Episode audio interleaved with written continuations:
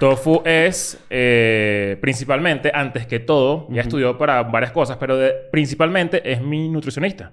Ah, Ok. claro. Ella se dedica a eso. Sí, sí, sí. Ok. sí. Y después es médico especializado en nutrición. O sea, tú eres la responsable eh, de que Leo pese su comida ahorita en el estudio. Exactamente. Exactamente, de Ok. que le hayan mandado a Ale que comprar una pesita para que Ujú. pese su cereal y su fruta. Yo, la verdad, tampoco consumo ninguna sustancia. Más allá que el azúcar. Sí, eres- sí. Este, yo estoy seguro que eso es, para mí es un tema. Sí Claro. influye mucho en la conducta. Hay, hay, hay la diferencia, lo que me- me mencionabas ahorita del tema de macro y microdosis, sí, sí creo que es uno como que, digamos, la bandera de, de venta más cool para una persona precisamente como la que... Tipo tú traer. que no quieres nada de... Sobre todo porque quizás te da un poquito... Me da mega tú, te da- paranoia. Te da miedo, te da paranoia. Me da- porque yo soy una ¿No? persona muy... Pero mira des- desde dónde viene el mensajito de Nixon. Yo rescato un poquito lo que tú dices, pero por ejemplo, a mí, es que, que me da un temor particular, es porque la parte fea de mi cerebro es fea. Y es como que. Ah, por ejemplo. Ajá, yo, yo creo que yo creo que va más, eso Lo dijiste decir. mejor, lo dijiste Va mejor. más por ahí, pero también es medio subestimar un poco el, el hasta dónde puede llegar. Totalmente. Es un prejuicio demasiado estúpido. Conmigo mismo incluso. Exacto. Bienvenidos a una nueva edición de EDN en Friends. Yes, estamos muy emocionados porque vamos a tocar un tema hoy particularmente popular. Siento yo, siento yo que es como que algo que. Como que estamos en el futuro. Ok, ¿por qué? O sea, porque ahorita que estábamos hablando afuera, este, y antes de presentar, es como que. Mierda, yo no sé nada de esto, pero estoy seguro que para allá va el mundo. Bueno, yo tampoco sé nada y por eso hoy está en la mesa Estefania Carreira, mejor conocida como Tofu. Sí, señor. Eh, no sé para ella. Paso para tofu. Tofu es eh, principalmente, antes que todo, ya estudió para varias cosas, pero de- principalmente es mi nutricionista. Ah, Ok. claro. Ella se dedica a eso. Sí, sí, sí. ok. sí. Y después es médico especializado en nutrición. O sea, tú eres la responsable eh, de que Leo pese su comida ahorita en el estudio. Exactamente. Exactamente, Ok. de que le hayan mandado a Ale que comprar una pesita para que Ujú. pese su cereal y su fruta. Me Exacto. parece arrechísimo y bienvenida. Gracias. Bueno, además de eso, existe una curiosidad, para que lo sepan, desde hace mucho tiempo, en ciertas personas de este grupo, por entrar en el mundo de la psilocibina.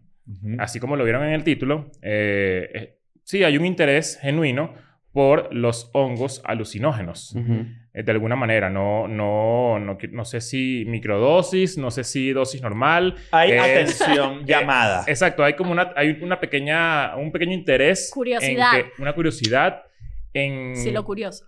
Consumir Sí, esto curioso. porque hemos escuchado que de alguna manera tiene ciertos beneficios que pueden... Psilocibina. Sí. Psilocibina. Y bacilocibina es cuando te pones ahí escuchando vacilos. Sí, sí, sí. Claro, que- Sí, claro. Perdón, hay que hacerlo. lo- lo claro. hiciste muy bien y Sí, me- me este, la verdad es que yo, este, fíjate, esto, esto es interesante para que entiendas esto. Tofu. Yo soy un carajo que cree que se la sabe todas. Pero de esto no tengo ni puta idea. Y creo que es primera vez en un episodio de Escuela de Nada que yo me confieso completamente ignorante. Tú... Has debido hacerlo en varios, ¿viste? Porque- No lo voy a negar. Pero en esta es primera vez que de pana no tengo ni idea. O sea, para mí esto es territorio en un terreno similar completamente al tuyo nuevo. Y estoy muy emocionado. de hecho, yo muchas que si te comes un hongo y eres Mario Bros, creces. Sí, claro. Y a mí no... no. No, está bien. No, más Es que lo champiñón dije, en la dieta. me di cuenta. Métele champiñón en la dieta. Ajá, pero entonces la psilocibina... No, yo no sé qué es psilocibina. Ajá, exacto. o sea, Vamos a empezar por lo más básico, ¿no? Ujú. ¿Qué es? No, yo creo que vamos a empezar del lado de ustedes. Ok. Estoy más de ¿Qué, acuerdo. qué significa? No sé nada. Yo no sé nada, es que no tengo ni idea de qué es el concepto de psilocibina. Y mi pre- predisposición o prejuicio con respecto a este tema es que entiendo que hay un... Entiendo que hay gente que utiliza microdosis como recreativamente. Sí. Pero entiendo que eh, algo que, que vamos a hablar hoy es que esto también tiene efectos médicos. Entonces, quizás esto es un paso más allá de lo que se ha empezado a hacer con el cannabis, por ejemplo. Sí. ¿No? O una ruta similar, porque tengo yo entendido que también el cannabis empezó como una droga recreativa y que de- con el estudio y con el tiempo y el uso, Mm. pues evidentemente se, topa- se toparon ciertos hallazgos científicos que dijeron, hey, esto sirve para esto también, ayuda muchísimo para esto y tal. Yo creo que puede ser que el hongo haya pasado por un, por un curso similar en el que comenzamos en un lugar de recreativo y ahorita estamos pasando por la etapa de, hey, esto es más... Yo siendo un poco menos parece". teórico, como que estoy, mm, y, y para que quede un poquito más claro, estoy en un punto de mi vida en el que me provoca, o sea, necesito algo que me vuele la cabeza. O sea, de verdad, creo que así lo estoy viendo yo. Como Hace que- poco lo hablamos. como que necesito que, que, que no sé si es a través de una droga, no sé si es haciendo algo, haciendo, teniendo un nuevo hobby o lo que Mm. sea. Como que digo, ¿sabes qué? Me hace falta algo que, que capaz me lleve un poquito más allá. No porque sienta que lo- ya lo vi todo y lo recorrí todo, sino que eh, hay veces que ¿Quieres tú- impresionarte? quiero impresionarme. Tienes es rato verdad. sin impresionarte. Creo que la palabra droga... No, si pero usted- impresionarme yo mismo. Claro, O sea, no, no, no, no, no. Este- no con algo externo así tonto. Fíjate que este básicamente es lo que él está diciendo era un complemento a lo mío. Lo Sí. que tú estás manifestando es lo que estamos lo que tú quisiste decir al principio, pero yo no puedo dejar pasar por debajo de la mesa porque entiendo que mucha gente considera droga como una palabra totalmente peyorativa. Exacto. Y droga no es más que eh, en medicina se refiere a toda sustancia con potencial para prevenir o curar una enfermedad. Exacto. Solo que en Solamente el- que algunas solo- se han utilizado con fines lúdicos, Exacto. recreativos. Exacto. Eh, Claro. volviendo a tu pregunta, para que también complementemos a lo, a lo que habías dicho y tengas una idea de dónde está cada uno mentalmente con respecto a esto, porque creo que es importante para que incluso puedas explicarnos a cada quien de qué va la cosa. Yo soy una persona de no sustancias. Yo no tengo una relación con las sustancias en absoluto. Creo que en base, creo que principalmente también porque, por ejemplo, yo tuve muchos años en mi vida en antidepresivos. Entonces, ya me, me, me controló gran parte de mi vida y me fastidió y ya lo dejé y no hay peo. Pero yo soy una persona, ustedes lo saben, yo bebo muy poco, yo no soy una persona que tiene una relación muy directa con, con, con, con las drogas recreativas, Mm. este, ni con el alcohol, ni nada por el estilo. Pero esto, el microdosing, etcétera, me pone muy paranoico. A mí me, me- perder el control me da la ¿Dónde estás parado tú ahí? Eh, bueno, yo no consumo ninguna droga, eh, pero sí he probado drogas, como que por curiosidad justamente. Y eso me ha llevado a justamente que siento que capaz ahorita en este momento es lo que pudiera necesitar como para... Mm. Capaz estoy equivocado. Por eso justamente estás aquí, Tofu. Porque... que- O sea, como que no sé. No sé nada. O sea, como que no... no, Claro. no me da rechera para que la gente lo sepa. A mí, yo odio la marihuana. A mí no me gusta la marihuana. No, nunca me ha gustado. Y, y creo que es que no... No, no sé, no sé fumar. Literal, no sé fumar. Intentaste. o sea, lo intenté y no... No, no me generó ningún... Beneficio. No, ti. ninguna satisfacción. O sea, Claro. como que no sé, no, no, no, no me gustó. Pero sí, estoy ahí. Como que sí he probado ciertas cosas, pero no hay algo que, que, que me haya hecho como que dar un paso más allá y esto me sirva para que le pueda exprimir un beneficio que, que de alguna manera conecte con mi trabajo, con mi forma de ser, con mi forma de relacionarme, con mi forma de, de enfrentar ciertos, ciertos momentos en mi vida. No sé, ¿sabes? Como que este, estoy ahí, como que abierto a cualquier posibilidad. ¿Y tú? Yo no, yo no soy tan aburrido como tú. Este, mm, yo, la verdad, tampoco consumo ninguna sustancia. Más allá que el azúcar. Sí, sí. Este, yo estoy seguro que eso es, para mí es un tema. Claro. Sí influye mucho en la conducta. Es Más allá del metabolismo y eso, que es Claro. lo obvio, en conducta, en sueño, en hábitos, Sí tiene, azúcar. tiene sentido, ¿viste? Yo soy como un niño con una chupeta que tiene el cuellito negro, ¿viste? Creo que ahorita negro del fútbol todo el De- día. ajá. Y, y la verdad es que yo, este, hace como unos seis meses empecé a tener como ataques de ansiedad en la noche. Y este, empecé, no sé, creo que fumé como tres veces. Ujú. Ok. De esta, no sé si es sátiva o índica. Seguramente te mandaron indica que se supone No, me que la mandaron, que- no, la compré yo así. Fui así, fui, fui así, literal como así. Y le dije, le dije al dealer así: Tengo ataque de ansiedad. y no, no, y me, y me dieron la. Me dieron, yo, yo, me pasaron como un menú. Y yo compré la que, porque el menú decía cuál te. Y la verdad no me lo tripié. O sea, fue- e- era como que no, no está en mí. Y creo que va por eso. Sí, Creo que sí, va por el, el, el hecho de encender algo. Quizás si lo hacía de otro modo, Ah, O la estigmatización que existe alrededor de eso. probable. De ir con un dealer, de probar estas sustancias, es ir con alguien que está cultivando los hongos en el closet de su casa. Ajá. Ah, ¿no? es una Tú dices, porque Eh. saben como a total 90. Claro, porque te huele a madera. Se tiene un saborcito como sí, clase de sí, deporte. sí, sí, sí, sí. No, pero, pero fíjate que, que, que yo creo que... No, no sé si algo pasa este, generacionalmente. Tú dijiste que eras unos años menores que nosotros. Este, pero llega el punto en tu vida en donde tú lidias con muchas cosas al mismo tiempo y tú dices, ok, yo sé que existen estas sustancias que este, son naturales y que quizás me pueden a mí ayudar a lidiar un poco mejor con las cosas. Que es toda la idea de, de, de la, de la microdosis en un Entonces, por eso, ¿no? pues quizás, quizás este, muchas de estas cosas que son milenarias Esto no, empezaron como algo recreativo. Empezaron como sustancias que eran este, curativas y utilizadas por la gente. Quizás como algo O se recreativo, pero... usaban como rituales y También. era algo que se lo daban a una deidad.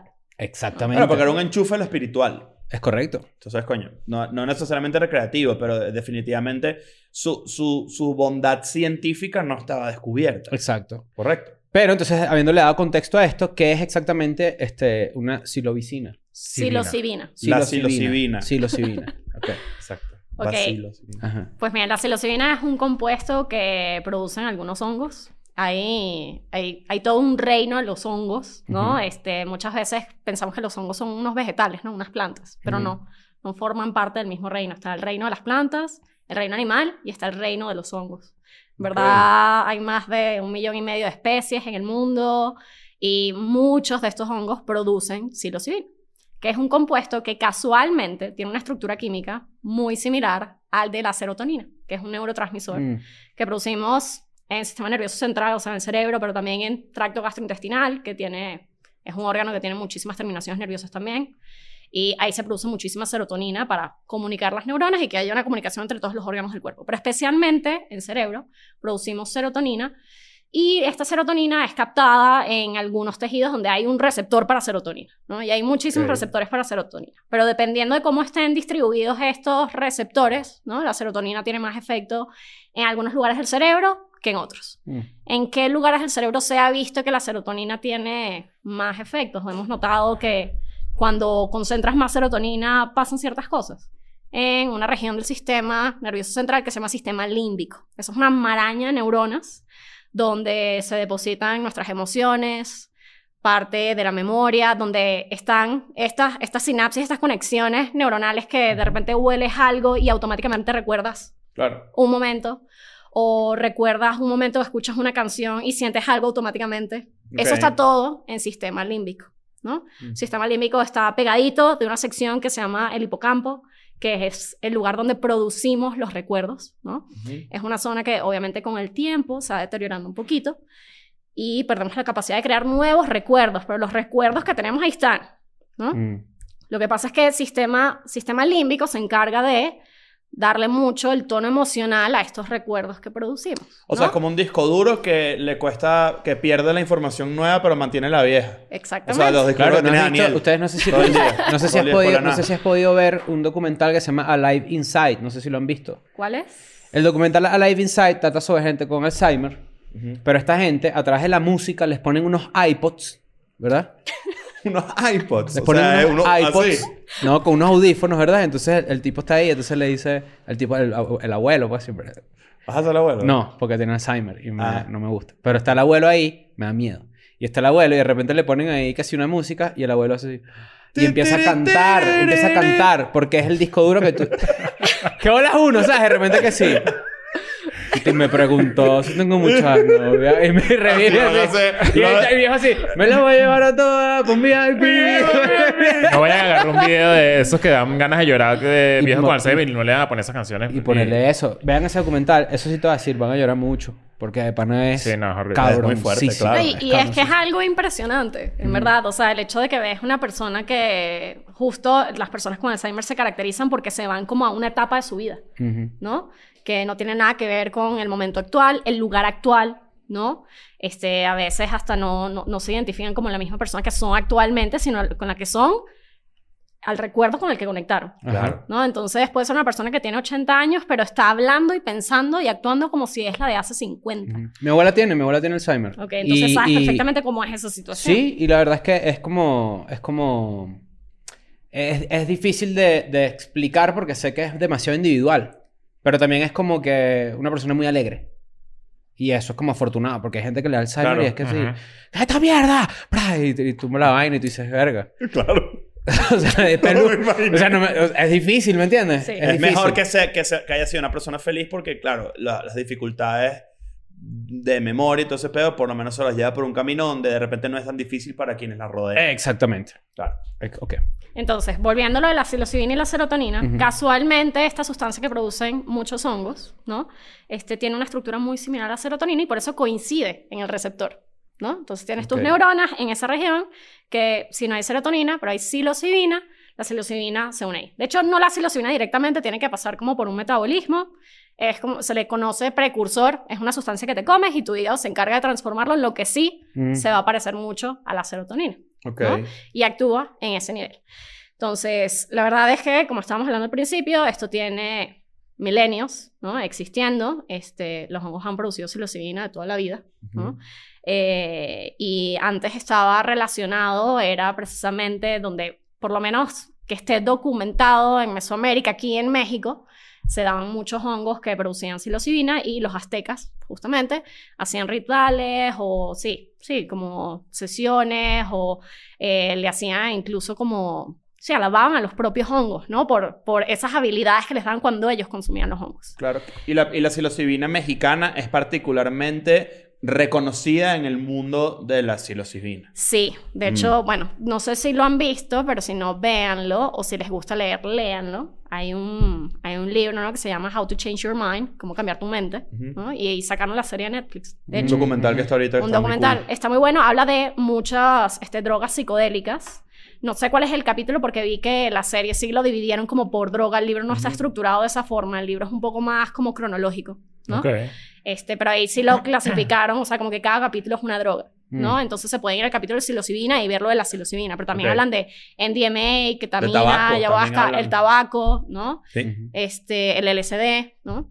Y el LSD y la psilocibina en verdad están este, muy unidas, sobre todo porque Alberto Hoffman, que fue el que por accidente, ¿no? Este se dio cuenta de lo que hacía el LSD, ¿no? Y luego lo experimentó él por su cuenta, ok, sentí algo muy bueno, me sentí muy bien, muy pleno, conecté con mi creatividad, con Como recuerdos, con sí, emociones. Como que yéndose, yéndose a su casa y todo. Claro. Fue como que la primera vez que lo probó. En su a diario médico, en su diario, diario médico así tripié. Sí, puso. Casi, casi. El primero por accidente, porque fue un laboratorio por accidente, este, era una, una concentración muy bajita que a través de la piel lo absorbió. Y ese fue el buen viaje, ¿no?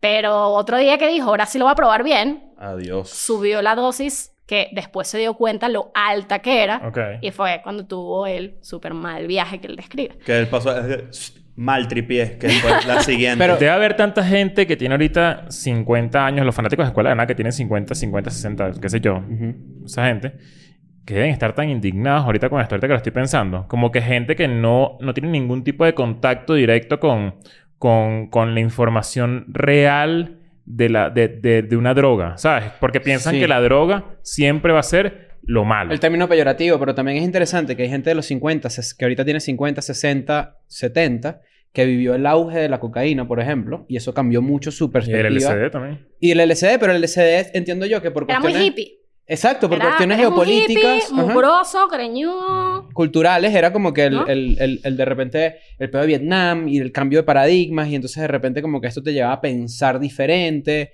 Este, tengo entendido que el LSD es una droga sintética, ¿no? Sí, es una droga sintética, pero precisamente la estructura molecular es muy similar, otra vez, a la de la serotonina. Eso es lo interesante de eso. ¿no? Que es como que no es que la. O sea, tiene que ver. Claro, claro. Ajá, y, y un- tengo Ah, una pregunta. perdón que te interrumpa. ¿Sabes que hay gente que dice, no sé si esto es verdad, que se mete un papel y la nota le da 20, 30 años después? ¿Nunca han No, escuchado eso eso? no te lo creo. Vamos a googlear aquí. Uh. Alexa, reproduce Rocío Durcal. Que ahora tu teléfono Amazon, no lo conoces, está rechísimo. Mira, pero te tengo una pregunta. Todo esto de la psilocibina, eh, siento que a pesar de que tiene años y de que es algo milenario, de que los aztecas la utilizaban para, para rendirle culto a una deidad y todo esto, eh, siento que ahorita, últimamente, está en un auge muy especial. Como que siento que, que, que la gente cada vez más tiene... me- es- eh, como que cada vez se eliminan más esas barreras de, de que de que vas a consumir hongos como y, y tal cual como lo escuchas como lo suena interpretaban raro. hace- exacto Ah. suena, Suena muy raro. raro ¿no? Pero ahorita ya creo que es algo que está cada vez más cerca de ser legal y de ser eh, y de ser algo muy muy bueno naturales Normal. naturales pero normal Sí. exacto Sí, creo que se va a normalizar y tomándole la palabra a lo que dijo Nacho al principio, ¿no? Sí, pareciera que va a pasar con la psilocibina algo similar a lo que ocurrió con el cannabis. Sobre todo Estados Unidos, utilizando Estados Unidos como referencia. Porque, por ejemplo, aquí en México se suponía que para el año pasado debía haber estado legalizado el uso canábico, tanto lúdico, o sea, recreacional, como clínico, como médico. Claro. Y al final, A eso nivel- todavía sigue encajonado A en el nivel Congreso. federal. A Pero nivel hay federal. ciudades y cositas que... Hay- está descriminalizada, Ok. pero no es legal. Tú puedes fumar frente a un no- policía y hacerle así. Coño, me parece Primero es mala mal educado. educación. Segundo, el policía hace así. Ah, qué Pero todo, Y se dan unos besos y tú que vaina todo, es esa? todo está como engavetado aquí, ¿no? Como que no... Es que recuérdate que, bueno, en todos los países, pero se nota mucho en Latinoamérica, siempre están esperando cuál es el timing perfecto para utilizar un recurso como ese electoralmente. forma Claro, electoral. por un tema político. Se pensaba que en las elecciones del Congreso el año pasado, en junio, ese iba a ser la jugada. No lo utilizaron y, bueno, el partido actual que está dominando, de hecho, perdió la mayoría en el Congreso. Mira este Quizás cliché. eso le pudo haber. Mira este cliché, una reunión así política que si vamos a apelar a los marihuaneros, y que no, los marihuaneros no votan porque se paran muy tarde. Imagínate. Claro, pero eso dije que era un cliché. Pero fíjate qué interesante esto. Esto lo acabo de encontrar y se llama HPPD. Y no era como yo lo decía. Era gente que después de tomar psicodélicos, este, experiencia, eh, tienen experiencia, flashbacks. Y este HPPD se llama alucino, hallucinogen persisting perception disorder. Es una condición muy rara. Entonces, Ah, bueno, para sí pasa, pero pero, entonces poco. Sí, es que después de ciertos años tienes flashbacks de la experiencia Ajá, que tuviste. Exacto. Mm, Ok. claro. Es raro, es una que condición rara. justamente el lugar donde está actuando todas estas sustancias es estos receptores específicos de serotonina y muchos tipos, pero estos puntualmente están pegaditos en esa maraña de neuronas donde Claro. está la memoria. ¿no? ¿Por qué, por qué se puso tan de moda? O sea, yo, yo creo, creería, me gustaría creer que cuando una cosa como esta se pone tan de moda y se empieza a conversar mucho del peo, es porque están convenciendo a gente como yo. O sea, que soy un carajo que no tiene una relación de ningún tipo con las sustancias y que, este, coño, eh, eh, empieza, a mí, por ejemplo, ya empezó a llamarme la atención porque escuché cosas que puede hacerle a mi vida diaria, este, positivas, como lo fue un antidepresivo en su momento para sacarme de un peo, por ejemplo, de mental o de ansiedad o lo que sea. Pero siento que se está volviendo popular entre las personas que no conectamos con las drogas. Entonces, ¿por qué está pasando eso? ¿Cuál es el, el- qué fenómeno hay detrás de ese peo? ¿Por qué? Bueno, en verdad, este auge de ahorita es realmente el tercer auge, que se le llama el tercer renacimiento de la psilocibina, Mm, en el último siglo, Este, el primero fue cuando Hoffman, por ahí de, estaba la Segunda Guerra Mundial todavía, descubre el LSD, pero también como está obviamente estudiando estas moléculas, le mandan esta psilocibina de México y le dicen, por favor, revisa esta molécula, ve que es muy similar, establece hasta la nomenclatura, todo, y dice, esto sirve para esto. Y Laboratorio Sandoz, que fue el primero que sacó tratamientos para trastornos neuropsiquiátricos con LSD, saca y patenta la primera psilocibina. Y, Ok. es, y es un fármaco de Sandoz, de Laboratorio Sandoz. Entonces estamos hablando de 1950. ¿Y sabíamos para qué lo recetaban en ese Lo momento? recetaban era para trastornos neuropsiquiátricos en general. Mm. Esto es personas con mucha ansiedad. Justamente venía, había mucha gente con estrés postraumático de la Primera Guerra Mundial. Claro. Estaba en curso la Segunda Guerra Mundial. Y obviamente, o sea, para un laboratorio, para una farmacéutica, es una súper oportunidad, ¿no? Además de que veían que tenía muy pocos efectos secundarios, al menos al corto o mediano plazo, estaba, se veía muy prometedora la investigación. ¿Qué pasa? Eh, Vietnam, movimiento hippie, se asocian todas las drogas psicodélicas este, y también la marihuana a los hippies y en verdad en gran parte de que esto se haya encajonado en ese tiempo tiene mucho que ver Nixon, ¿no? Con este, The War on Drugs, la guerra contra las drogas. ¿no? Entonces todo lo que tenga que ver con movimientos hippie y las drogas psicodélicas no es bueno, son drogas y se hizo mucho esta campaña de si te tomas un psicodélico seguramente te vas a querer Eres un comunista. Eres un comunista, Ujú. este, eres un hippie, este, no te bañas, te quieres lanzar de un balcón, seguro te vas a poner todo loco. Se hizo una gran campaña Ujú. con eso. Que todavía afecta, o sea, que las Y consecuencias de eso, obviamente 40, lo que 50 estabas hablando, después. todas estas personas que ven escuela que tienen 60, 70 años hoy, Ujú. ven y dicen, no, pero eso es horrible, eso Claro. es malísimo. ¿no? ¿Y qué pasa? Eh, en esa misma época habían otros institutos en Estados Unidos que ya estaban probando la psilocibina en pacientes este, con cáncer terminal. Y justamente se dieron cuenta que en con una sesión, una macrodosis en este caso de psilocibina, ¿no? que es muy diferente, ya hablaremos de qué es una microdosis, qué es una macrodosis, tenía, desarrollaban una muy buena relación con su proceso de morir. ¿no? Entonces estaban tranquilos, perdían el miedo a morir, estaban felices y obviamente era, era una, una asistencia a, a morir feliz. ¿no? A morir sin miedo. Pero Nixon, todo eso se cancela, todo eso está baneado, no se puede. Entonces, este, ese, ese segundo renacimiento va y otra vez. Ya más cercanos, estamos hablando del 2000, eh, hay, eh, hay, otro, hay otro documental de Netflix que les recomiendo ver que se llama Fungi o El Mundo Fungi. Ah, sí, Justamente ese- es del reino de Sí. Fungi. Bueno, y perdón, soy este carajo. Ah, sí, ese me ha salido. ¿Sabes? Cuando tú dices lo que te salió la y lo vainita. ignoras. Ajá, ajá. Y lo ignoras, pero no, te- tienen que verlo porque la persona que entrevistan en este documental en verdad es un micólogo amateur, o sea, él se hizo micólogo todo el tiempo, él empezó a, a investigar y creó su propio grupo de, eran todos muy del movimiento hippie, ¿no? este, pero querían precisamente buscar el apoyo de alguien para, sí, como quitarle todo este estigma de hippie psicodélico malo y buscar a alguien con credibilidad científica de que pudiera, sí, regresar la credibilidad que se merecía la psilocibina. Que, ¿no? ¿Tú crees que si juega un papel un poquito de una gente que está tan obsesionada en ese momento, no ahorita, con las drogas, es como que, coño, vamos a buscarle un ángulo bueno para que esta vaina nos la dejen tomar de donde sea? También. Sí, tiene un poquito de eso, También, ¿no? Yo creo que También, hay también. gente que eso le cambiaba la vida, fuera de paja. Sí, no, no, no, no lo creas, es de sin duda. Es irónico que lo de Nixon y todo ese peo, mientras eso pasaba en Estados Unidos, se juzgaba y se, este, básicamente estigmatizaba a la gente que se drogaba, sacaban de Vietnam un montón de heroína y de opio Claro. y lo llevaban a Estados Unidos. El ejército, no estoy hablando, o sea, todo está comprobado. pues. Sí, sí, sí, sí. De hecho, este, tiene una, una página que se llama QAnon. Este, no, es demasiado interesante todo esto que nos estás contando. Hay, hay, hay la diferencia, lo que mencionabas ahorita del tema de macro y microdosis, sí, sí creo que es uno como que, digamos, la bandera de, de venta más cool para una persona precisamente como la que... Tipo tú que no quieres nada de... Sobre todo porque quizás te da un poquito... Me da mega tiene- te da- paranoia. Te da miedo, te da paranoia. Me da- porque yo soy una persona muy... Pero mira des- desde dónde viene el mensajito de Nixon. Porque esa paranoia que tú tienes viene de esa campaña. Sí, se puede, entonces si se dice que soy conservador, pues bueno, pues Nixon, pues. Pero ¿qué, sientes tú? Vamos a ver cu- cuál es tu visión actual. ¿Qué sientes tú que te puede pasar al consumir ahorita una microdosis? Voy a hacer una mamahuevada rara, pero... Que eso, eso es lo que me parece interesante porque quiero saber qué, qué- qué hay en la cabeza de alguien que nunca ha consumido nada. A mí me gusta mucho mi proceso creativo propio. O sea, yo soy, yo soy una persona Puro. que me gusta, me gusta mucho. Yo estoy muy, muy feliz ahorita como yo voy creando mis vainas. Y, y las cosas que voy creando, que voy escribiendo en el stand-up, o acá en la escuela de nada, o lo que sea. Este, y siento, o mis relaciones interpersonales incluso. ¿Sabes? Cómo, cómo las manejo, cómo las tengo. Yo soy una... Me tomó muchos años de terapia y de, y de antidepresivos y una cantidad de peo poder tener un verdadero control sobre cómo- quién soy yo y qué soy yo y qué quiero yo. Entonces, ¿qué pasa? Siento que si eso me, me da miedo, por ejemplo, tener una regresión adolescente. Mm.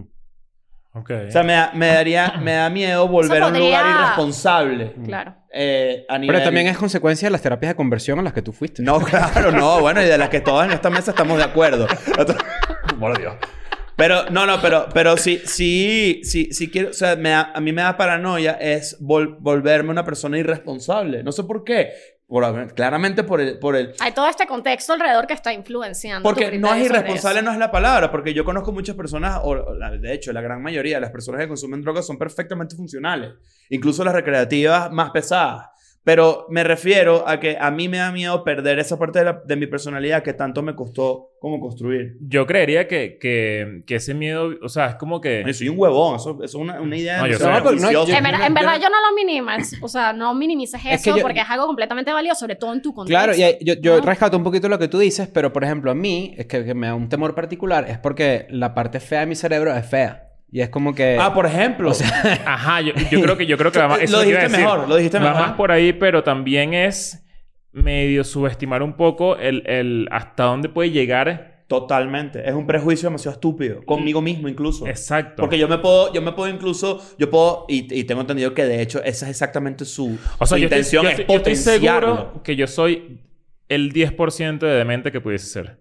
Y demente en el buen sentido de la palabra. Mm. Y eso, de alguna manera... Sí, hay un potencial dormido ahí que tú quizás estás consciente que no estás despertando. Pero fíjate cómo, cómo afecta de repente, y es creo que esto es algo muy masculino y qué bueno que estás tú aquí. Hay un tema de ego, obviamente. Y hay un concepto súper lindo que está relacionado con la psilocibina, pero más que todo con las macrodosis, que es la disolución del ego, Mm. ¿no? Porque la psilocibina también, estos receptores de serotonina de los que hablamos, también están en una red que precisamente es donde yace el ego de uno, ¿no? Entonces, eh, es una forma de tú revisar, de hecho, o sea, la palabra psicodélico, eso es lo que significa, es como destapar la mente. Claro, Pero porque- ¿qué es? ¿Qué- porque qué- además qué es- es? Como que abandonas tu ego gracias a esto. Es, no, no es, o sea, en ese momento lo vas a sentir, no crees que lo vas a deconstruir y ya, listo, no, no tengo ego, no, en el momento en el que esté, este, está pegando la macrodosis, con- que está actuando la macrodosis, sí hay una disolución del ego. Claro. Hay pocos casos que ocurre lo contrario, que en parte por, o sea, ya viéndolo históricamente dices, wow, qué, mala suerte que esta persona que fue un líder de ese movimiento cuando renació en los 60 era un investigador de Harvard que era muy pro de la psilocibina, la estaba investigando, él mismo la consumía, pero Le pegó al revés. no, o sea, no, él justamente lo llevó quizás mucho más a lo esotérico, al movimiento hippie, y es que también hay receptores de serotonina en una parte del cerebro que se llama corteza prefrontal, que es donde está la personalidad. Mm. Entonces, en algunas personas, pero esto sí se ha visto y sí se los digo en verdad bien fundamentado. La psilocibina, aunque para muchos de repente sentimos que, ay, esto es súper novedoso, cuando yo lo busqué, en verdad cuando vi todas la- la- las publicaciones, la evidencia científica de, de sí, en, la- en las bases de información donde yo consulto que son profesionales, es la cantidad de información y yo dije, no vale, pero esto no, no es nada nuevo en verdad. Ah, ok. esto claro. está por lo menos desde 2004 otra vez Ujú. re- revisitándose y ese es el tercer renacimiento, Mm, como en el ok. 2004, ¿no? Este, y esta, este concepto de la disolución del ego es algo que te permite ver muchas cosas porque hay demasiadas cosas de tu personalidad, de tu conducta, de tus decisiones, desde las más mínimas hasta las más importantes, donde el ego muchas veces te lleva a buenos lugares, pero también tú no sabes qué, Ah, de qué entonces- te Claro, estás porque- perdiendo por por- culpa del Mira, ego. entonces sí toma. Sí, sí tengo. Sí, no, no, porque es, pero es demasiado interesante. Y sí siento que es como, no sé si, y, y- y no sé si es de género o no sé si es de, de oficio, pero es como que cuando tú dices, yo me identifico mucho con lo que tú dices de que, por ejemplo, hay gente que como yo me dedico a esto, dicen, tú estás fumado. Tú te la pasas fumado, Chris. Y es que no, mi cerebro es suficiente para generar una idea sin ningún tipo de asistencia o ayuda. ¿Ves? Eso es exactamente el lugar donde yo... Donde Pero yo me- si es ego porque tú dices... Claro es que es ego, ego. porque yo soy puro y yo lo hago Claro, sin ayuda. es ego. Es como que, ¿por qué necesito yo una, una ayuda si Pero- yo soy pero- Pero también es como que, imagínate, como podría que- ser mejor. Como- No, y no, y no, y también es, es ser puro consumirlo. O sea, como que no, Sí. no es, no es, Tu cerebro es el mismo, es tu no cerebro. es un atajo, no es una No es extensión. como que viene algo y que toma, mismo. me robé unas ideas y las puse en tu Exacto, cerebro. es- sigue No. siendo tú mismo. Claro. Es bien arrecho. Eso, esa parte, este... Capaz... es- Lo voy a llamar para, para lo que llaman la terapia. Sí, de no, conversión. Es, es un Sí. tema, es un tema, es un tema generacional, yo creo. O sea, La capaz- última que fui me hicieron desinstalar el, el disco de Beyoncé. Del, de- Porque, ah, yo pensé que Grindr. El, Ah. el, a mí, me- a mí Por me- cierto, las terapias de conversión son horribles. Ah, no, sí, o sea, Sí, porque es clásico no, que... porque, ajá. no, no, es lo peor y en verdad, maldita sea la gente que se dedica a esa mierda. Pero lo que quiero decir es que si, si, hay, si hay una... Si hay una a- a- o sea, yo sí siento un poquito de Una adversión, una resistencia. resistencia. Sí. Y, y, que, y que al mismo tiempo, vin- precisamente, trabajamos en una, en una industria y, un- y en, un, en un rubro que permite eso y que además lo aupa. No es como que... Y, y fíjate que lo que dice Chris, todos nosotros somos unos fumados y tal, pero la verdad es que yo creo que no hay nada más aburrido que, por ejemplo, o sea, eh, eh, lo- los camerinos de escuela nada son los menos rockstar del mundo. Lo que hay es que si Coca-Cola, o sea, eh, es como que lo anti... Las bolsitas de azúcar Hay- de hay- hay veces Ah, que sí. yo- No, no, sí, en realidad sí. Sí, hay veces que yo pienso que, que capaz no es el, el caso para la psilocibina, pero yo, por ejemplo, yo soy una persona muy introvertida, muy, muy introvertida y puede ser que la gente no lo note, pero sí lo soy. O sea, la verdad es que lo soy bastante. Eh, y, a veces pienso que justamente esto, no sé si es que, no es que sea un problema, la introversión. Introversión es la palabra. Sí. Eh, pero a veces siento que me estoy perdiendo de algo. O no sabes. O si no te lo estás sé. perdiendo de algo, no, o no, no, lo sé si me lo estoy perdiendo porque... porque No has no tenido acceso a esa parte de tu mente. Exacto, pero al mismo tiempo pienso que la gente extrovertida me da- o sea, es una ladilla. O sea, es como que es, que la psilocibina incluso podría un extrovertido ayudarlo a conectar un poco más con su interior. Mm. hacer más introspección, ¿no? Quizás a ti a compensar la parte de esta introversión que no es mala para nada. Este, y, y hay muchas personas que son introvertidas pero que son socialmente funcionales, aptas, ¿no? Pero sí creo que es posible que te estés perdiendo de algo, porque esa parte nunca la has explorado. La Exacto. parte de abrirte un poquito más, ¿no? Exacto. O de compartirle un poquito más con los demás, ¿no? Eso puede estar pasando, sí, Sí. totalmente. Por eso que Entonces- también es- Comparte, eh, eh, comparte. eso, eso puede ser que tiene que, o sea, eh, puede ser una de las causas a que yo quisiera probar esto. Y, o sea, lo bueno de ahorita es que precisamente se le están quitando como todos estos tintes, ¿no? Quizás no solamente con la intención de, porque desde el punto de vista científico sí se está buscando convencer a la gente como Nacho, ¿no? De que no hay manera que yo haga eso porque eso es de hippies y me van a mandar a un retiro en una selva, este, y seguramente me van a mandar a comerme los hongos crudos. Que yo no soy de eso, pero también lo haría. O sea, eso creo que es una experiencia que... Fíjate ¿No? que ahí, ese es otro, ese es otro aspecto que yo, que sigue siendo un prejuicio mío. Yo, yo, por ejemplo, y creo que cuando dices lo de la marihuana al principio del episodio, por ejemplo, yo creo que tú no odias la marihuana, tú odias a los marihuaneros. Eh, puede ser. Yo puede creo, ser. que, yo creo que tú no tienes nada... en- o sea, obviamente, yo a favor de la legalización y todo el pedo, porque ayuda más de lo que jode. No, bueno, yo también, yo también lo di- yo, no- yo creo que es más porque yo lo, lo, que, lo que he hecho, lo, lo he probado, no me ha ido bien.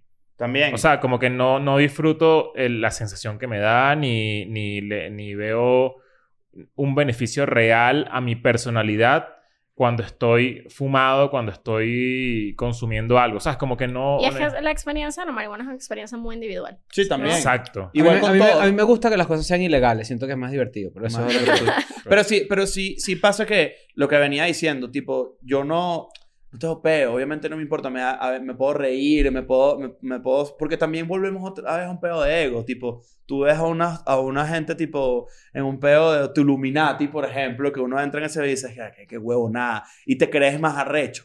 Si los ¿Sabes? haces Cosa que no felices, es verdad.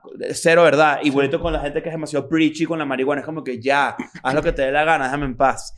Pero hay como un... o Por supuesto sigue, pre- prevalece el tema del ego y del... Ay, ¿sabes? Que ladilla. Pero al mismo tiempo, creo que cuando lo aterriza en un lugar donde... No, puedes hacer esto en la oficina. O sea, para que tú rindas mejor en la oficina o tengas una mejor relación con tu pareja, por ponerte un ejemplo. O lo que sea. Y no tienes que ir a un retiro espiritual donde van a haber un poco de, de, de gente bailando y vomitando. Que es ladilla. de hecho ser la psilocibina más inclusiva. Exacto. Exacto. Porque sí, hasta ahora se había manejado mucho de que es algo muy ceremonial, muy ritual, que no está mal. Y eso se Cero, debe cero mantener porque hay muchas personas que le gustan de esa forma. De hecho, hace un par de semanas estaba hablando con alguien, estábamos hablando de psilocibina y su reacción fue de como, maldita sea, las farmacéuticas se van a meter en esto y lo van a joder. Y yo justamente le dije como ya Iba va. para allá, comercializarlo. Lo pueden comercializar, se puede regular, pero justamente todos como sociedad tenemos en parte un poco el deber de, oye, sí, ok, llévalo a la industria farmacéutica para darle acceso a esto a personas como Nacho, que quieran hacerlo en un lugar seguro, en un ambiente más clínico, quizás más controlado, quizás más vigilado, ¿no? Sí. Pero tampoco tenemos por qué eliminar la otra. Sí. Claro, es que a ti, te, a ti te- ayudaría full, coño, tus licuados nocturnos de Pepto-Bismol Viagra, le metes psilocibina, te va buenísimo. Pepto-Bismol Viagra. Sí, fíjate- pero fíjate, fíjate antes, antes de esa, antes de esa pregunta, es interesante eso, porque hay gatekeeping de... o sea, eso yo te iba a preguntar, ¿hay comunidades o hay gente dentro de esta, no, yo no la llamaría industria, pero dentro de este sector que está en contra? Es ego otra vez.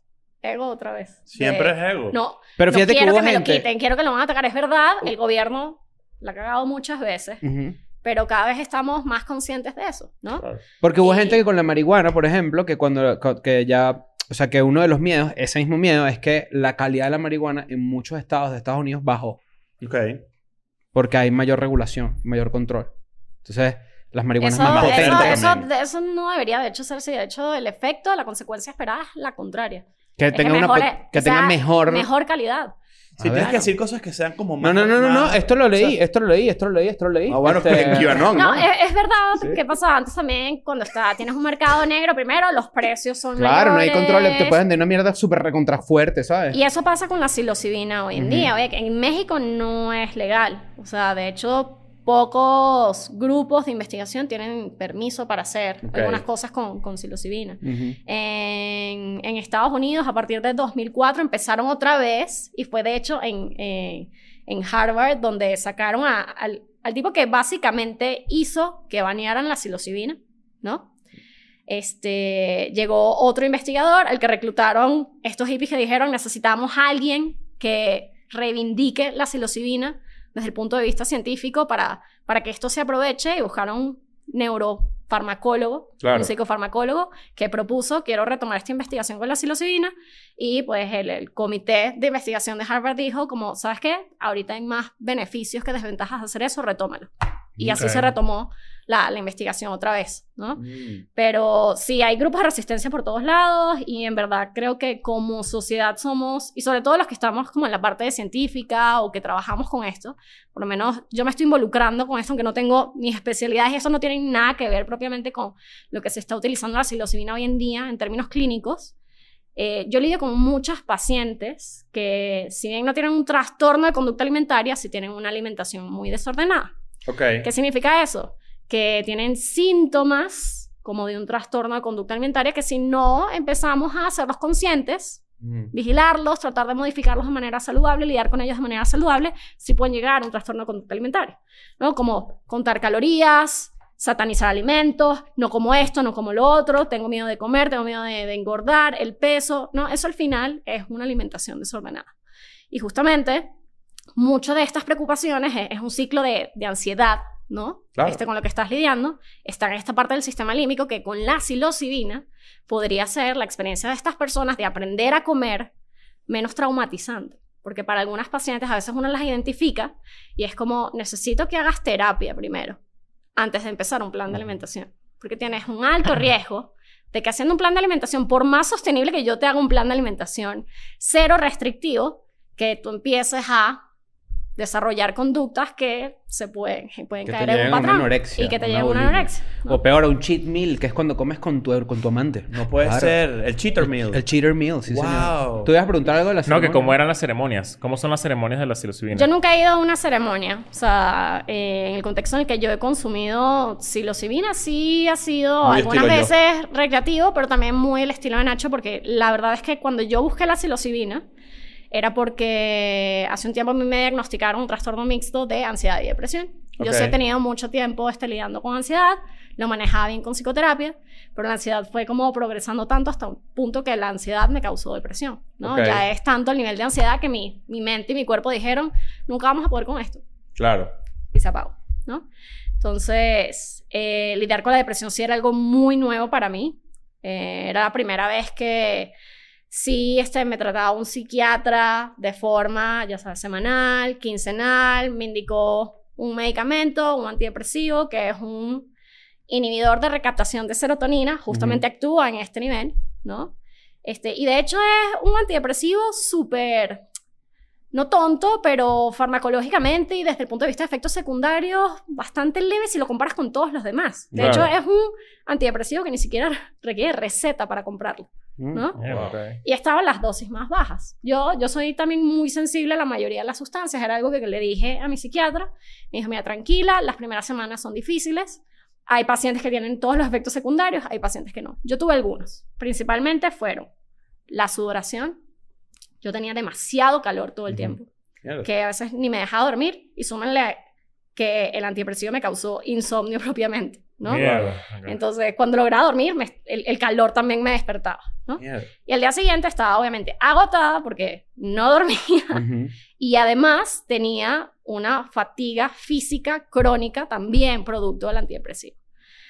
Estuve en ese tratamiento, en verdad mi depresión fue muy bien manejada, fue un caso fácil, de verdad, de, de depresión y yo solamente estuve en tratamiento durante siete meses, porque lo mínimo, según las investigaciones con este tipo de medicamentos, es que pases por lo menos seis meses en tratamiento.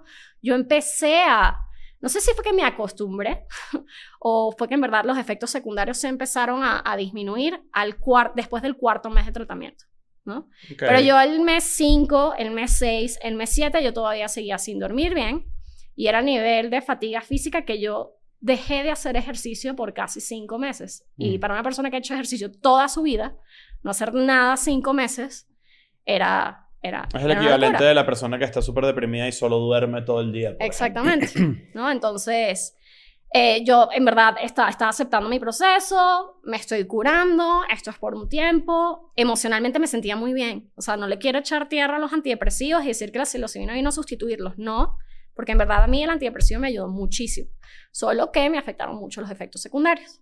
Por eso yo ya estando anímicamente muy bien y hablándolo con mi psiquiatra, le dije, oye, mira, estoy haciendo toda esta investigación. Claro, también yo estoy hablando con un par, ¿no? Es médico igual que yo, Ujú. revisamos la información en el mismo idioma, ¿no?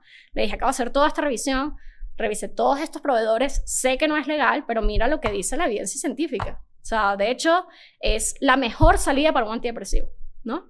Y este, si tú como siendo mi psiquiatra me autorizas a hacer este protocolo, como me lo está proponiendo estas personas que elegí para que me fueran mis proveedores de psilocibina, lo hacemos. Me dijo, creo que sí estás lista, vamos a empezarlo a hacer. Lo hiciste Entonces, demasiado por el camino que, que, Que a de- ti te del que hablo. O sea, eh, veo que no fue tanto por un camino como que, ah, vamos a meternos en un peo. De... Porque muchas personas se te acercarían y te dijera, a ti lo que te hace falta es una buena ceremonia.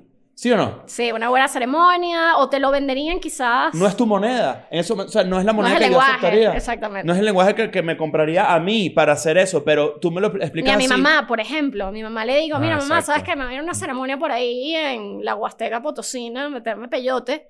Mi mamá Porque me estoy deprimida. Que son dos cosas que, que los viejos tampoco entienden mucho. Para ¿No? nada. Pero sea- ese es el lenguaje en el que, en el que y, y bueno, qué bueno que traes a tu mamá a la mesa porque me sentí de su edad, este, porque yo pienso similar. En el- No, y de hecho mi mamá muy flexible se me dijo, o sea, confío demasiado en tu criterio, este, tú sabes lo que estás haciendo, cualquier cosa que necesites, avísame, ¿no? Lo importante es que tú estés bien. Y a ver, creo que mi mamá, a pesar de que mi mamá tiene ya, seten- va a cumplir 72 años, mi mamá dijo como, oye, yo, a mí no me gusta mucho lo que he leído de los antidepresivos, ¿no? Sobre Claro. todo por el tema de los efectos secundarios, no quiero que estés viviendo eso. Si esa es la salida, va. Y Y, yo, tema- y que sé, yo quise ser súper transparente con toda mi familia Sí. esto porque quiero que sepan que estoy haciendo esto, Claro. por si notan algo diferente. Es que fíjate, lo, no interesante qué, de eso es- este proceso. Lo interesante de eso es que mi abuela, que tiene eh, Alzheimer, ella estuvo en antidepresivos durante, verga, desde que yo tengo uso de razón. Y yo le tengo demasiada aprensión a eso, precisamente porque entiendo que no es la idea, pero como que para mucha gente, una vez que tú estás en antidepresivos, salir de ahí es imposible. Es difícil, es muy difícil, no es imposible, pero sí puede ser muy difícil dependiendo del caso. Por eso también hago mucho hincapié en que mi caso, mi ejemplo, fue un Fue caso muy sencillo. Sí, fue un caso muy sencillo. Pero la verdad es que la mayoría de las personas que cursan con depresión, cursan con una depresión de la cual puede salir muy fácilmente. ¿no? Y justamente donde se ha hallado que la psilocibina tiene grandísima oportunidad es en esa área. ¿no? Ok. ¿Por qué voy a tener que hacer que una persona joven, súper activa, es- la etapa más productiva de su vida, tenga que lidiar con todos estos efectos secundarios cuando tenga una alternativa cuyo mecanismo de acción es exactamente igual y te ahorras todos los efectos secundarios? ¿No? Y además hay una popularización del antidepresivo hasta en niños. Y es como que, Ahí- bueno, ahí, no me evidentemente... meto eso- mucho porque, o sea, no soy psiquiatra. Exacto. No, no, pero más, más como un debe comentario... haber su criterio ahí que respalde eso, pero yo también lo veo, Chris. Es como, sea, yo viví los efectos secundarios y digo, qué, qué horrible que a veces hasta un niño tenga que tomar esto. Claro, por eso Niñas digo que es más como- es más como un comentario- Kids. Ribo Kids. Claro. Sí, señor. Por cierto, suscríbanse a OnlyFans Kids, nuestra nueva aplicación. No, Este, no. eh, no, pero que te digo que es más como un comentario, obviamente, de alguien ajeno al mundo de la medicina y es una observación más como antropológica, inclusive, de que tú ves a papá que le pone el iPad al niño en el restaurante y todo ese peo, que es típico criticarlo, pero también hay un tema de antidepresivos que es como que quizás este niño lo que necesita es un poquito más como de atención o de cariño. ¿Cuál es el formato de, de la, de la psilocibina? Eh, esa es súper buena pregunta, porque en verdad para extraer la psilocibina y incluso de otros, otros hongos funcionales que también se utilizan en otros, pero que no son alucinógenos, ¿no? Este, hay métodos de extracción, es muy similar a lo del cannabis, ¿no? Tienes las tinturas, este, tienes, tienes el extracto seco, este, la psilocibina ahorita la puedes conseguir y que se han estudiado bien en extracto seco, ¿no? Entonces te la pueden dar en cápsulas, te la pueden dar eh, en gotas también. Han hecho investigaciones con eh, películas, ¿no? Una película como para que se disuelva Como en la un- lengua. como o un una- Listerine de eso de... como un Listerine de psilocibina. Eh, también hay unos parches transdérmicos, ¿no? Para que la absorción sea por la piel. O sea, se está investigando por muchas formas de administración, pero ahorita la común sobre todo, dado que es ilegal aún, ¿no? Es cápsulas o el hongo como tal. O sea, hay hongos que, cuya concentración de psilocibina es al 2-5%, ¿no? Entonces, por cada 100 gramos tienes 5, ¿no? De, de psilocibina. ¿Por qué Es que Nacho está triste porque él pensaba que era solo supositorio. No, Entonces no puede. Ese todavía no, pero yo te aviso cuando lo Pero tú estás aún más triste porque, bueno, bueno, por lo menos sí hay gotas para ti que te encanta verlas. Sí, sí, sí. Este, tú dijiste algo de la diferencia entre micro y macro. Evidentemente hay términos micro pequeño, ¿no? Macro, Macro, grande, grande, Pero ¿no? tiene que haber otro tipo de Sí, por ejemplo, ¿no? una, una microdosis de extracto seco, estamos hablando de 100, 200, hasta 300 miligramos al día, que pueden ir distribuidas en... Para que sean 300 miligramos, la verdad es que lo ideal es que sean... No, te- miligramos, 300 miligramos. Cuando te comes un chocongo, tipo el que yo les traje de regalo hoy, Mierda. este, aquí cada cuadrito de chocolate tiene unos... Un gramo. Un gramo. Si te comes uno y medio, quizás llegas a los dos. Volvemos a lo mismo. No, esto es mercado negro. Claro. Realmente no sé con exactitud cuánto tiene un cuadrito de chocolate. Claro. Yo una vez me comí... Pero estamos muy por encima de los 300. Yo una vez me comí dos, este, pero no eran chocongos, era, yo me comí de estos ¿Sabes que una chocolates. pizza fungi no es lo mismo, no? No, no. Cuidado. Ojalá, compadre, porque No, imagínate. imagínate. Yo me comí dos cuadritos de chocolate, pero imagínate un chocolate. Un Savoy, para todo el que conoce el chocolate Savoy, ¿no? Dos cuadritos así. Y la dosis recomendada era como uno solo, algo así. Mi primera experiencia con marihuana era... fue Con. Eddie, con, eh, con comestibles, pues. Y yo me hundí en el sofá así. Hasta luego. Hasta luego, hasta el día siguiente. Hermano, un viaje tan. Pero ya va, fue con hongos. No, era, era chocolate con weed. Ah, ok. Era un Era- ¿sabes de- qué? Mi primera experiencia fue así en un concierto. Era un, un brownie. Y me, me lo comí, o sea, como que la clásica, no me pega. Tú Es que que si problema nosotros- es porque la vía de administración Claro. es compleja. Se tarda un pelín, ¿no? Se tarda Si no me muchísimo pega, no me más. pega. Después tu amigo dice que ¿por qué te estás cogiendo un helecho? Deberíamos, deberíamos haber este, engañado a, este, a Nacho y le hubiésemos dado un chocolate y le decimos, no, este es, pruébalo, pruébalo. Y le damos que sí, ¿sabes? Un kinder bueno. A ver si el bicho le da como un placebo y empieza como a, como a decir como que, marico, esto es lo máximo. ¿Cuál, cuál, cuál, cuál- No, sé, no. cuál es el momento eh, eh, más ideal para consumir psilocibina? O sea, porque yo, yo me imagino que esto, esto no puede ser que si aquí me voy a, me voy a comer una, una cápsula una, o, o unas gotas aquí sentado Eso en la sería mesa. un desperdicio de psilocibina. Ok. Desde mi punto de vista. ¿Por qué? Ok. Porque ok. ahorita, y, y va muy ligado con lo que acaba de decir Chris ahorita, el efecto placebo. Eh, el efecto placebo es básicamente el poder que tiene tu mente de generar un efecto, ¿no? Y casi siempre, sobre todo en medicina, en investigación, cuando estás evaluando el efecto de un fármaco, una sustancia, un activo, lo que sea, tú lo quieres comparar con el placebo. Tú quieres ver si esto es lo suficientemente bueno como para superar el poder que tiene tu mente de causar el mismo efecto. Ok. ¿no? Entonces, así es como tú sabes si algo realmente es efectivo, Ujú. ¿no? Cuando lo comparas versus Sí, placebo. prueban las medicinas ¿No? en general. Tienes ahí tu, tu grupito de control. Ajá. Estudiar biología no, no grado, bro. ¿Qué pasó? Pero yo sabía que algún día me iba a servir. Ahora me falta vaso de precipitado. Me falta en algún momento hablar del Vamos vaso de buscar un episodio para hablar de... Es correcto. Ya, yo me encantaría traer un episodio para hablar del pluviómetro, por ejemplo. Pero no, no he conseguido la oportunidad de hablar del pluviómetro todavía. Muy bien, entonces, Es que esas palabras son buenas. Uno se las aprende en el colegio, más nunca las Más nunca, usa. más nunca, más nunca. peor. Claro. bueno, el placebo, el control, muy bien, Chris, Claro. que sí te sirvió de algo. Sí, sí, Ese sí, conocimiento fue justo para este episodio. Justo. Este, precisamente, o sea, lo que, lo que uno busca con la psilocibina, específicamente las microdosis, porque la macrodosis sí tiene, el mecanismo es muy claro, la dosis es muy efectiva y sabemos que vas a tener una experiencia psicodélica significativa, Importante. ¿no? Y por eso, eh, en el aspecto clínico, como se ha venido manejando eso, es este, terapia, es psicoterapia asistida por psilocibina, no al revés, ¿no? No es que tomas Mm. psilocibina y lo complementas con terapia, no, es psicoterapia complementada con psilocibina Mm. y a veces incluso con una sola sesión este, de una macrodosis que pueden ser ni siquiera 2 gramos, pueden ser 4 o 5 gramos, dependiendo de qué se esté este, revisando. Este, tienes con una sola experiencia psicodélica, la persona puede superar un trauma, este, puede ver estos espacios de nuestra mente que sin la psilocibina no nos atreveríamos a explorar, ¿no? Mm. Pero con la psilocibina en microdosis es un poco diferente. Y justo esto ya está siendo estudiado, o sea, ya hay investigación científica sobre eso, de muy buena calidad, sobre el tema de la intención a la hora de hacer microdosis.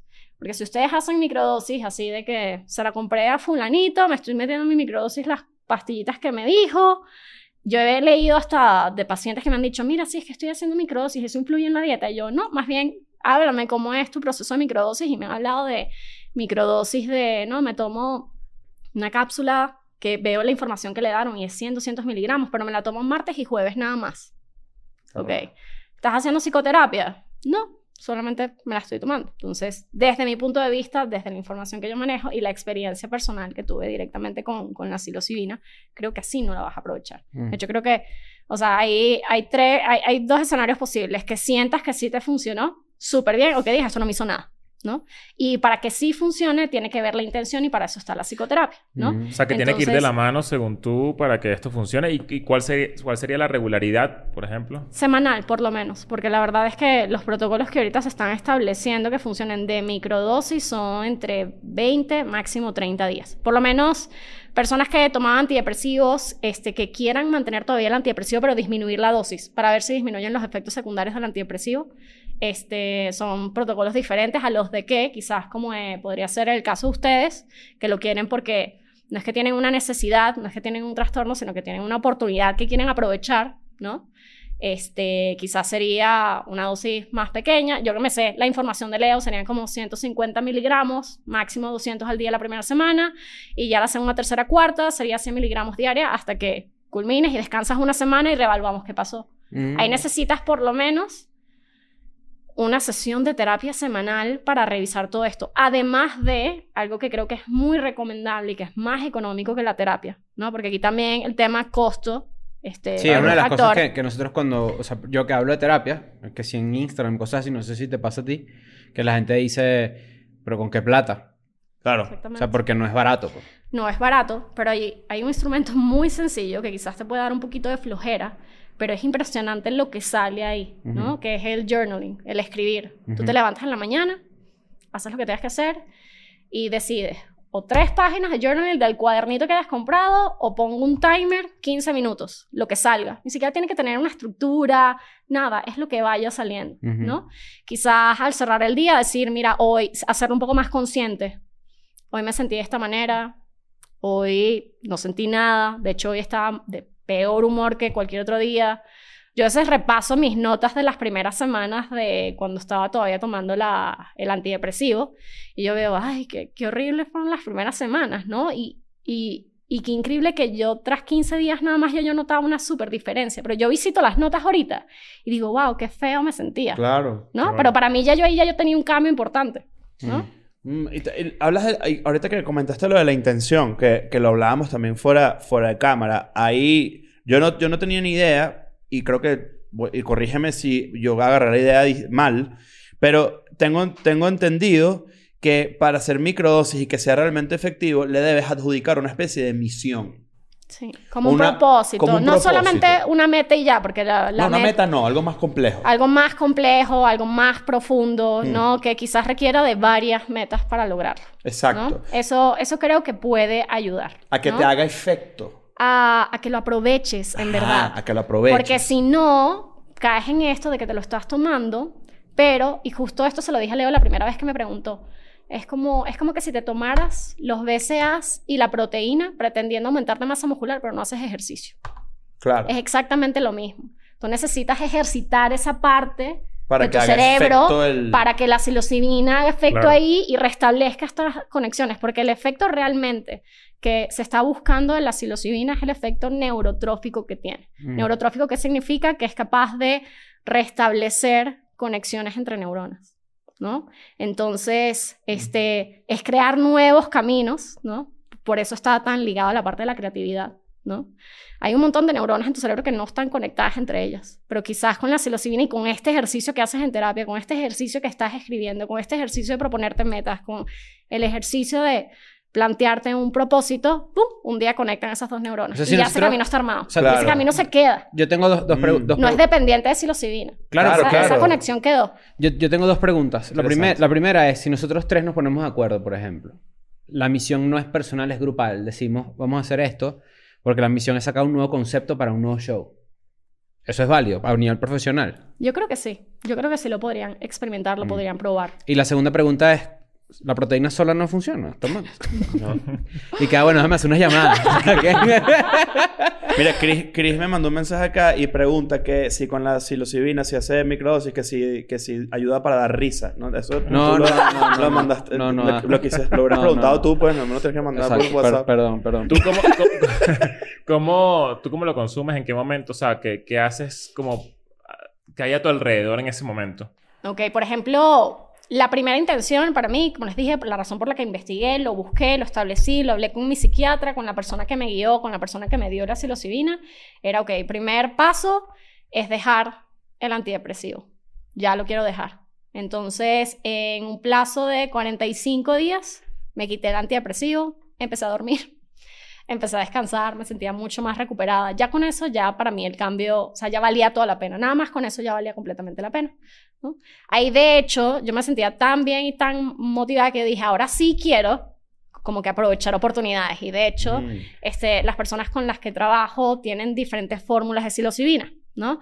Hay una psilocibina que es un poco más in- introspectiva, ¿no? Que quizás son personas que quieren explorar más en su interior, eh, definir qué quieren, quizás una crisis existencial, un caso de algo. depresión. En verdad, la verdad, eh, la fórmula introspectiva puede ser que te ayude más. Hay una que es una poco balanceada, balanceada con qué?